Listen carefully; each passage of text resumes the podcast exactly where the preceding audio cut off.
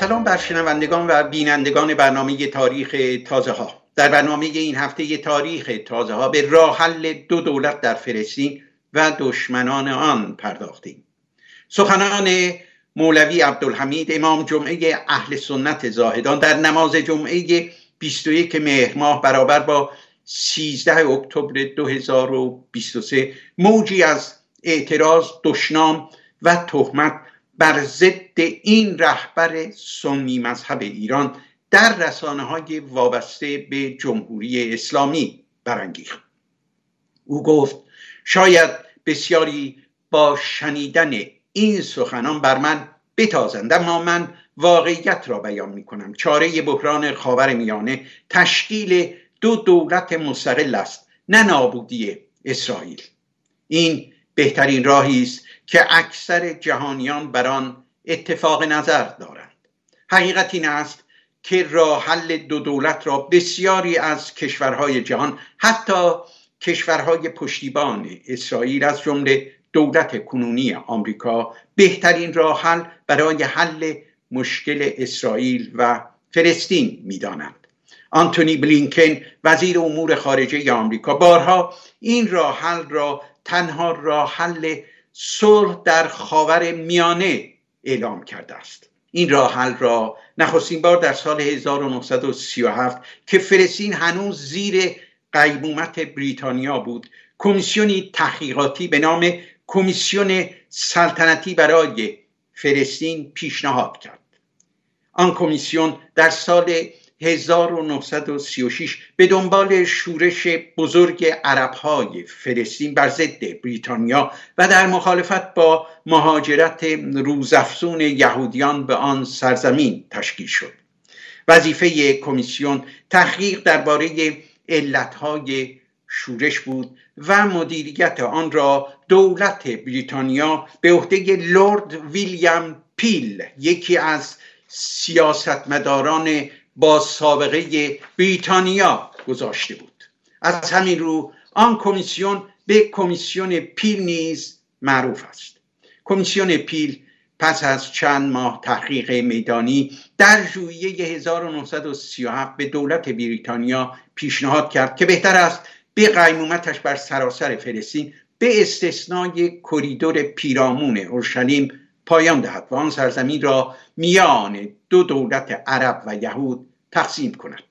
آن پیشنهاد را مقام های میان رو عرب و یهودی فلسطین به رغم میل باطنیشان پذیرفتند. در 1938 کمیسیون وودهد وظیفه بررسی جزئیات طرح پیشنهادی کمیسیون پیل را به عهده گرفت تا راهکارهایی برای اجرایی شدن آن به دولت بریتانیا پیشنهاد کند. اما به سبب دودلی و بیمیلی مقام های عرب و یهودی در نوامبر همان سال از کار باز ایستاد. با این حال دولت بریتانیا به یافتن راه حل ادامه داد و در ماه می 1939 سومین کتاب سفید دوران قیمومت بر فلسطین را منتشر کرد. با انتشار آن کتاب دولت بریتانیا می‌خواست از عربهای فلسطین دلجویی کند و به شورش آنان که از سال 1936 آغاز شده بود پایان دهد. به همین سبب طرحی که در کتاب ارائه کرد بیشتر به سود عرب ها بود. در آن طرح بریتانیا از سوی فروش زمین های فلسطین را به یهودیان وابسته به سازمان های سهیونیستی در مناطق گسترده ای از آن سرزمین ممنوع می کرد و از سوی دیگر جلو مهاجرت یهودیان را به فلسطین می گرفت بر پایه آن طرح در آستانه جنگ جهانی دوم. تنها هفتاد و پنج هزار یهودی می توانستند در مدت پنج سال به فلسطین مهاجرت کنند و جمعیت یهودی نمی بایست از یک سوم کل جمعیت فلسطین تجاوز کنند. در آن طرح دولت بریتانیا به گونه ای سربسته تشکیل دولت مستقل ایرانیز با اکثریت عرب در ده سال آینده وعده می‌داد. سومین کتاب سفید بریتانیا موج گسترده ای از اعتراض های خشونت آمیز را در میان یهودیان فلسطین و سازمان های سیونیستی جهان برانگیخت. با انتشار آن کتاب سازمان نظامی ملی در سرزمین اسرائیل به نام ایرگون موجی از حملات تروریستی را بر ضد دولت بریتانیا در فلسطین به راه انداخت که با آغاز جنگ جهانی دوم در 1939 فروکش کرد. اما شاخه ای از ایرگون به نام لهی یعنی رزمندگان برای اسرائیل در 1941 و 1942 آن حملات را از سر گرفت. در فوریه 1944 ایرگون نیز حملات خود را با شدت بیشتری از سر گرفت. از 1944 تا 1948 ایرگون و لهک و تا حدودی هاگانا سازمان شبه نظامی دیگر یهودی بیش از 300 بریتانیایی و چندین هزار عرب را کشتند. سرانجام ارنست بوین وزیر امور خارجه بریتانیا در فوریه 1947 تصمیم به واگذاری مسئله فلسطین به سازمان ملل متحد گرفت. مجمع عمومی سازمان ملل کمیسیونی را معمور بررسی و تنظیم طرح تقسیم فلسطین کرد. آن طرح در 29 نوامبر 1947 با صدور قطنامه 181 به تصویب رسید. به آن قطنامه مجمع عمومی سازمان ملل 33 کشور رأی موافق 13 کشور از جمله ایران، ترکیه، افغانستان و پاکستان رأی مخالف و ده کشور رأی ممتنع دادند. بر پایه آن طرح قرار شد یک دولت عرب فلسطینی و یک دولت یهودی در فلسطین تشکیل شود. تنها بیت المقدس و حومه های نزدیک آن زیر کنترل بین المللی باقی ماند. قیمومت بریتانیا بر فلسطین در چهاردهم ماه می 1948 شباهنگام پایان یافت و دولت اسرائیل بیدرنگ اعلام موجودیت کرد.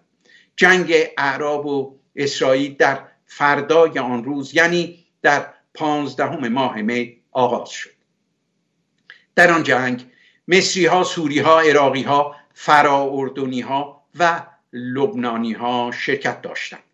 کشورهای عربی از سال 1946 دخالت نظامی در فلسطین را در اجلاس های اتحادیه کشورهای عرب مطرح می کردند اما جز امارت فرا اردن دیگران نمی‌خواستند نیروی نظامی چشمگیر به فلسطین بفرستند. هدف اصلی آنها جلوگیری از افتادن همه فلسطین به دست یهودی ها و حجوم پناهندگان فلسطینی به خاک آن کشورها بود. نیروهای نظامی عرب که در روز 15 می 1948 وارد خاک فلسطین شدند برتری خاصی نسبت به نیروهای اسرائیلی نداشتند. به ویژه که از رهبری یک پارچه بی بهره بودند و از نظر تدارکات در تنگنا قرار داشتند. آن جنگ پس از چندین قرارداد آتشبس در فاصله میان فوریه و ژوئیه سال 1949 سرانجام با پیروزی اسرائیل پایان یافت. مرزهایی که در قراردادهای آتشبس 1949 تعیین شدند خط سبز فلسطین نامیده می شوند از آن پس سازمان ملل آن مرزها را به طور ضمنی به رسمیت شناخت و مرزهای طرح تقسیم فلسطین را به فراموشی سپرد. اما اسرائیل به آن مرزها بسنده نکرد.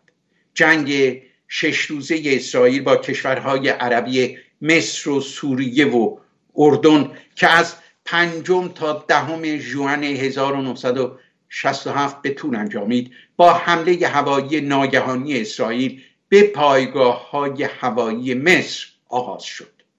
نیروهای اسرائیلی در شش روز توانستند نوار غزه و صحرای سینا را از دست مصر بیت المقدس شرقی و کرانه باختری رود اردن را از دست اردن و بلندی های جولان را از دست سوریه بیرون بیاورند کشتیرانی اسرائیلی ها در تنگه تیران نیز به رسمیت شناخته شد. اسرائیل شبه جزیره سینا را در 1979 با امضای پیمان کمپ دیوید به مصر واگذار کرد. در پی جنگ شش روزه شورای امنیت سازمان ملل قطنامه معروف 242 سال 1967 را تصویب کرد که به موجب آن اسرائیل میبایست به اشغال نظامی پایان دهد. در آن قطعنامه منظور از سرزمین های اشغالی نوار غزه شبه جزیره سینا کرانه باختری رود اردن بیت المقدس شرقی و بلندی های جولان است. اما آن قطعنامه که در مذاکرات صلح همواره به آن استناد کرده اند روشن نمی کند اسرائیل آن سرزمین ها را به چه کسی باید بازگرداند. سرزمین هایی که امروز به آنها سرزمین های اشغالی فلسطین می‌گویند پیش از سال 1967 زیر کنترل مصر یا اردن بودند. نوار غزه پس از امضای پیمان اسلو در 1993 در اختیار حکومت خودگردان فلسطین قرار گرفت. اما از جوان سال 2007 مرزهای آن را اسرائیل و مصر برای زیر فشار قرار دادن حماس بستند. تا همین چندی پیش بسیاری از اسرائیلی ها و فلسطینی ها و همچنین اتحادیه عرب را حل تشکیل دو دولت را با مرزهای 1967 میپذیرفتند 20 سال پیش بر اساس یک نظرسنجی معتبر 72 درصد فلسطینی ها و اسرائیلی ها از راه حل دو دولت بر اساس مرزهای 1967 حمایت می کردن. بر اساس نظرسنجی مؤسسه گالوپ نیز 70 درصد فلسطینی ها در کرانه باختری 48 درصد فلسطینی ها در نوار غزه و 52 درصد اسرائیلی ها از یک کشور مستقل فلسطینی در کنار دولت اسرائیل حمایت می‌کردند. بیگمان با وضعی که اکنون پیش آمده از شمار حامیان این راحل چه در میان اسرائیلی ها و چه در میان فلسطینی ها کاسته شده است. دشمنان شناخته شده راه حل دو دولت در میان فلسطینی ها سازمان های حماس و جهاد اسلامی این دو گروه از حمایت مالی و تسلیحاتی ایران و حزب الله لبنان برخوردارند. در میان اسرائیلی ها نیز گروههایی از یهودیان سخت کیش و بعضی از جریان های معروف به راست افراطی با این راه حل مخالفند. کارشناسان معتقدند که آنها زمین ساز قدرتگیری حماس و به حاشیه رانده شدن نمایندگان میان فلسطینی بودند.